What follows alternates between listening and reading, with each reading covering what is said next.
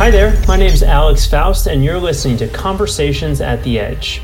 Each week, we meet with a top business thought leader to learn what they think we should be prioritizing to build better businesses, positively impact our communities, and scale up. Good morning, good afternoon, good night, depending what part of the world you are joining us from. I am Alex Faust, your host of Conversations at the Edge. I'm very excited to be joined today by Rebecca Thomas. We have a little bit some oh, something a little bit different for you uh, in store today, so very excited to get going. But if you're not familiar with Rebecca, if you haven't had the pleasure of meeting her yet, uh, she is our very own VP of marketing. And the reason why we brought Rebecca to Conversations to the Edge today is because the landscape for lead generation and marketing continues to change drastically. And it's more than important than ever to have an expert on your team who's really staying ahead of the trends and making sure that you can grow your customer base quickly and at a price point that you can afford. Uh, Rebecca, welcome to the other side of the camera today. And uh, where Thank are you, you joining us from? So I am in, where am I? Delaplane, Virginia, which is a tiny little town. You know, as I said in the intro, the landscape is changing once again. The role of Facebook, LinkedIn, TikTok are shifting daily. Um, so, what do you see as the biggest opportunity for marketers today? And I'm going to tell you that it depends. Um, it depends for Growth Institute. It depends for your business. It just kind of depends. And the thing that's going to tell you more than anything else, more than any landscape chart or article that you read is going to tell you where you should be um, advertising or where you should be, um, you know, spending your marketing effort. It is knowing your audience. So, you know, not just their demographic, but like what their pain points are and where they go to get their information and what they are looking for, um, you know, in, in terms of, of, of solving their biggest problems. And, you know, that might be an association of some kind, or it may be TikTok, or it may be, um, you know, the Washington Post, it may be um, LinkedIn. So, you know, social is an important channel, but it's not the only channel. And it, while it is the one that's making the most headlines right now, right, it may not necessarily be where your, um, you know, highest level of impact marketing opportunities are. So, my first piece of advice is to think less about the platform and more about who you're trying to talk to and figuring out where they're going to be and go be there. And that's a totally different mix if you're a tech startup or if you're an executive education firm like us, or if you are a manufacturer, for example.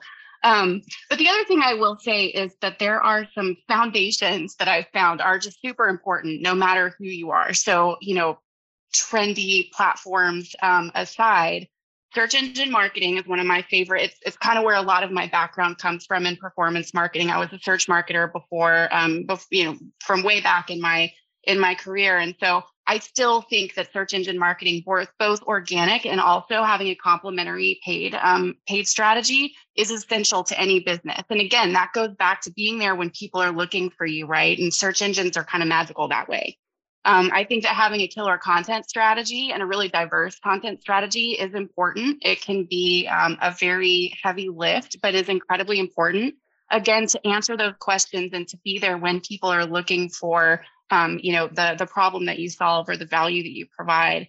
And then I also think that retargeting um, is is incredibly important. So as people are pre-qualifying themselves by coming to your site, coming to your blog, coming to um, a product page, et cetera, um, you know, retargeting both from a display perspective and also from a social perspective. Um, even sometimes within the, the search marketing landscape, you can retarget people who have already already pre-qualified themselves as interested in you, um, and have that always on way to bring them back and keep you top of mind.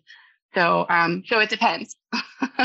That's great. Well, I appreciate you breaking that down and if yeah. we maybe take a, a, step back and you know you as a performance marketing expert can we talk a little bit about like what is performance marketing as a whole how do you define that and if you're looking to invest or um, make it performance marketing part of your strategy what kind of person are you looking for to, to kind of mm. lead that in your organization that is uh, a great question and i think that the, the first thing you want to look for is somebody who's super curious and someone who can take data and synthesize it and be able to tell a story with it or or at least draw some some hypotheses out of the data that you can turn into campaigns. And it's those curious people who are going to be the ones who find you those innovative channels that may not be the big flashy ones, but they're the ones that really carry the impact with your audience. And it's also those people who are going to bring the ideas that really make the difference in, you know, in, in a campaign. So, um, you know, for example, um, we collect survey data in our webinars, and one thing that we we try to do is, you know, mine those um, those webinar uh, surveys for insights into what our our audience is, you know, thinking or has questions about or struggling with or what those pain points are. And then, you know, the other side of the person that's going to be a, a, great performance marketing fit is someone who can kind of a right brain, left brain thing someone who can turn those um, those insights and that data into you know creative ways to build buyers journeys. Um, and someone who understands that you know yes an ad click is important but then how do we nurture that that lead? How do we make sure that we're working correctly with sales? And so someone who understands and thinks about the customer experience from start to finish um, is, is a really important asset. It's not just about, um, you know, your Facebook ad engagement rate or um, or what have you. It's about that entire experience that you create um, for your customers when they come in, um, you know, through through whatever campaign that you've created. So I would say, um, you know, a great performance marketer is both, you know, sort of logical and numbers and database, and also can pull out that creative side of them when they when they need to. So, have you found um, universal KPIs that are critical to be understanding from a performance marketing uh, mindset?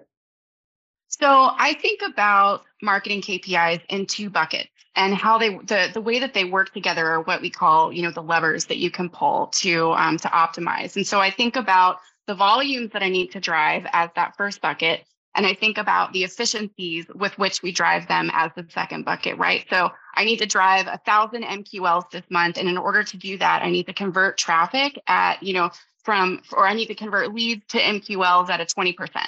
And is that realistic or not? And so, you know, I, I, think about KPIs in those two buckets. And with every campaign that I build, I do two things. First, I build the buyer's journey that I think is going to be the most impactful way to drive someone from a prospect or someone just coming onto my website and just filling out their first form all the way to being ready to talk to sales or all the way to being ready to purchase if that if that's more your purchase journey. Um, and what I'll do is once I've figured out what those touch points are, I'll actually put those into a bottom up model. And I start with the revenue that I need to drive, the sales that are going to drive that revenue, how many MQLs I need to drive to get those sales um, uh, up and, and all the way. And then you think about the efficiencies that you need to do in order to get those, those, um, in order to drive those volumes and you start to be able to tell whether or not those efficiencies are realistic or not right and so you start to get your kpis i've got um, you know, a thousand MQLs, but I can't hit that 20% or I'm not hitting it yet. So what am I going to do in between that lead and that MQL to warm it up more or, you know, warm up the score or get them to take that next step that turns them into an MQL? And really understanding that entire journey from, you know, the first click on an ad or the first click on your organic listing in Google, all the way down to whether or not they are, are they become ready to talk to a sales rep or they become ready to purchase online um, can be, you know, mapped out. So I think uh, that's how I think about KPIs. And uh, another note that I made for myself to mention here is that you know within every channel that you uh, that you market within, um, they have their own specialized KPIs. So in email, you might be looking at you know open rates and click through rates, and those are important and a contributing factor to the funnel in ads, you might be looking at your click through rate and your conversion rate when they hit the landing page, and those are important as well. But from a CEO perspective and a, and a top line perspective, I think understanding exactly what you need marketing to do and and having those KPIs built at the sort of um, funnel level um, is is more effective than trying to look at every KPI within every channel that your that your marketing team is managing or that your marketing people are managing. If that makes sense. Yeah, I think so. And just to to clarify um, for folks who might not be familiar with the terminology, MQL ah. means marketing qualified lead. So I don't know That's if maybe right. it, it's worthwhile talking about the the stages in which we think of leads and how we sure talk about them. You know, at least at Growth Institute.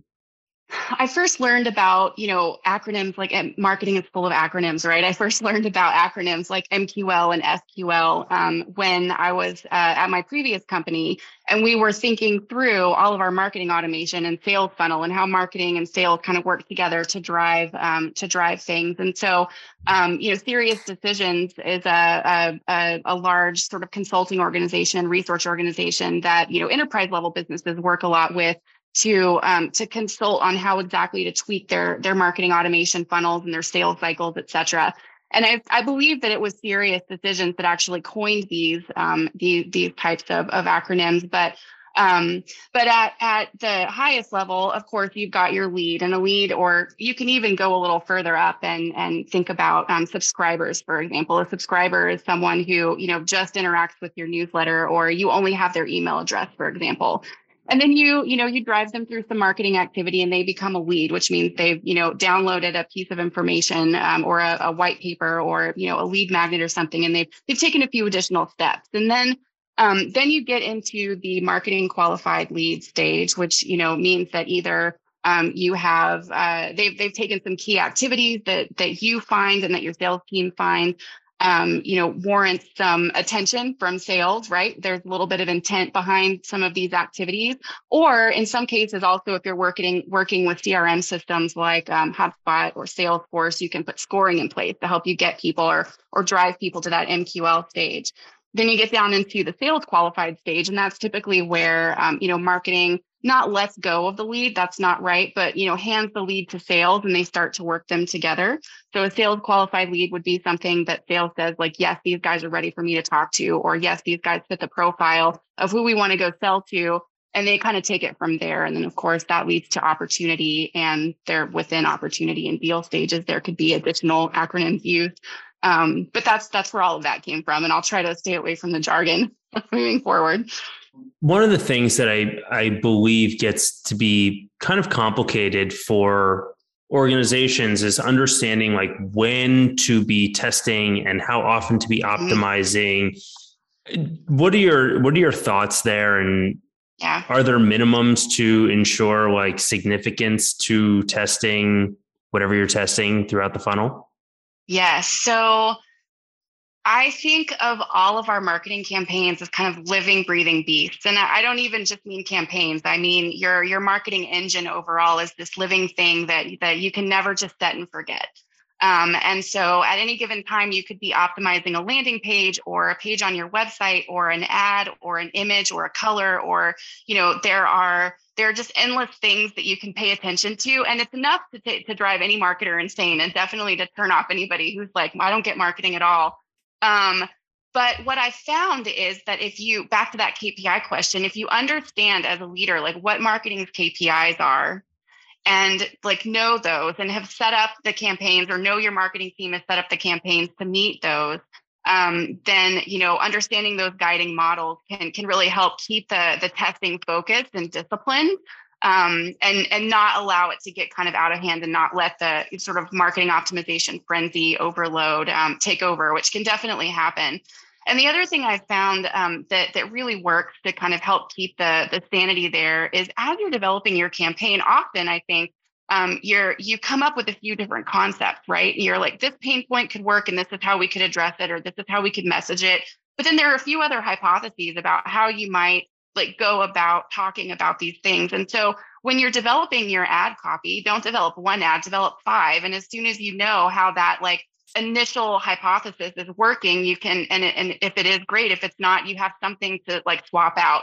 You know, same with, you know, landing pages. Don't just develop, you know, one set of imagery. You could develop a few. You could have a few different banners, and those banners could look the same and have different words or have different, um, you know, design with the same words um, you know, there, there are definitely ways to kind of structure your testing so that it doesn't drive you nuts and it doesn't drive all your partner teams who are developing all your assets for you and, you know, kind of acting on the fly um, nuts as well. But I guess the, the, the crux of that in summary is like you, you have to be testing and optimizing all the time. And there are ways that that can get very out of hand and also very um, counterproductive.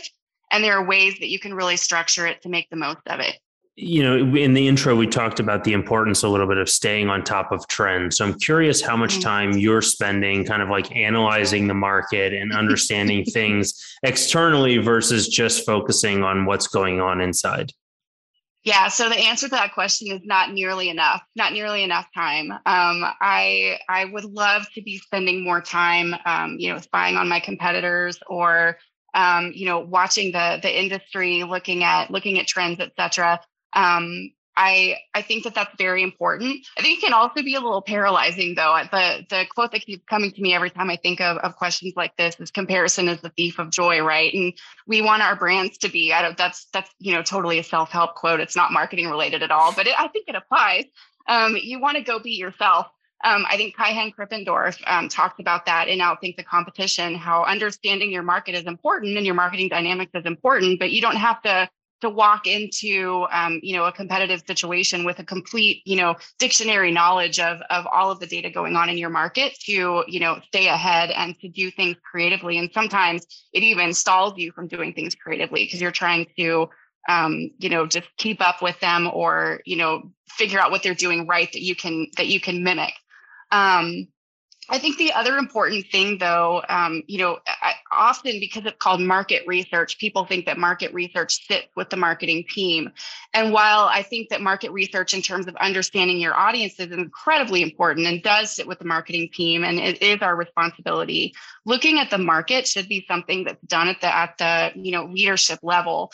Um, you know, so that you don't have marketing off thinking one thing and product off, you know, developing something else, and you know the the two things don't marry up. I think think that like really watching your market, understanding your industry has to be um, you know, a, a, it has to to result in a cohesive strategy that that scales down across all departments and not just um, not just the marketing team. So um, you know, in, in summary, not even nearly enough, but I'd also like to do it more in partnership with my my other leaders as well. Where do you find new ideas for marketing? Where do you get inspired to come up with innovative uh, marketing practices? Yeah. So um, I, I, think at Growth Institute, we're super lucky to live or to work in an environment where we're kind of expected to learn new things and to have new ideas and to, you know, even fail at those new ideas sometimes, not often, but sometimes. Um, and so I, you know, that that's kind of a, a I guess, element that I bring to my job every day. Like, what can we do a little bit differently and it kind of always has been. When I, back in my agency days one of the coolest ways that that we came up with new ideas was actually hearing from a lot of the vendors that were doing the innovation in the space. Um, so we would get you know people coming to us and telling us all about at the time you know how the the ad exchanges were changing everything. And all of a sudden you could buy things like tv and radio via ad exchange and you know measure it just like display. Um, you know those kinds of things were were always so exciting to me um, and I, I, think now I get more of my ideas from you know publications. So some of my favorites are um, the Digiday newsletter. The B2B Marketing Zone is awesome. If, if you have HubSpot and have access to HubSpot University, I'd never taken any of their courses before I got to Growth Institute, but I'm loving a lot of their marketing uh, their marketing stuff. Um, and really just kind of you know, following thought leaders. Um, I've even taken a few courses over the last year of being at Growth Institute. One very recently was just really, really creative and wonderful. It was all about um, how to build uh, amazing lead magnets um, through Marisa Murgatroyd and her team. So, um, you know, I think it's just again about staying curious. And as a marketer, a lot of us are just curious by nature. Um, I think it's it's one of the traits of the job. Um, but there are definitely so many, uh, you know, experts out there, pieces of information out there, and as long as you're you're letting yourself have time to think and play, and not just staying in the weeds um, all the time, um, there's there there's no shortage of new ideas. Great, and I'm curious, like maybe not in a, a giant corporation, but in a small, mid-sized organization, like many of our community members are running what do you see as the role for the marketing leader in the actual execution of the marketing? Mm-hmm. How often should they kind of be in the weeds with their teams to kind of understand and feel out for themselves what's happening and, and where to make yeah. pivots and adjustments? Yeah, you know, I think it's so incredibly important for marketers at any level to remember and not forget how to execute. Um, I think that it's really important, to your point, Alex, to be able to jump in and help when jumping in and helping is needed. And I think it's also really important to just know on any given day, like what your team is going through based on what's being asked of them.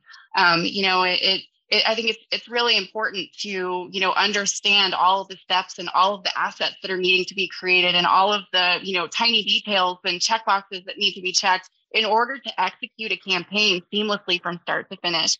And you know, leaders who forget the the level of detail that goes into pulling a marketing campaign off are the leaders who, um, you know, I think get a little out of touch with, with their teams sometimes. Um, but you know, I think that uh, not all teams, uh, as to your point, have the luxury of having leaders who are just strategy and just execution.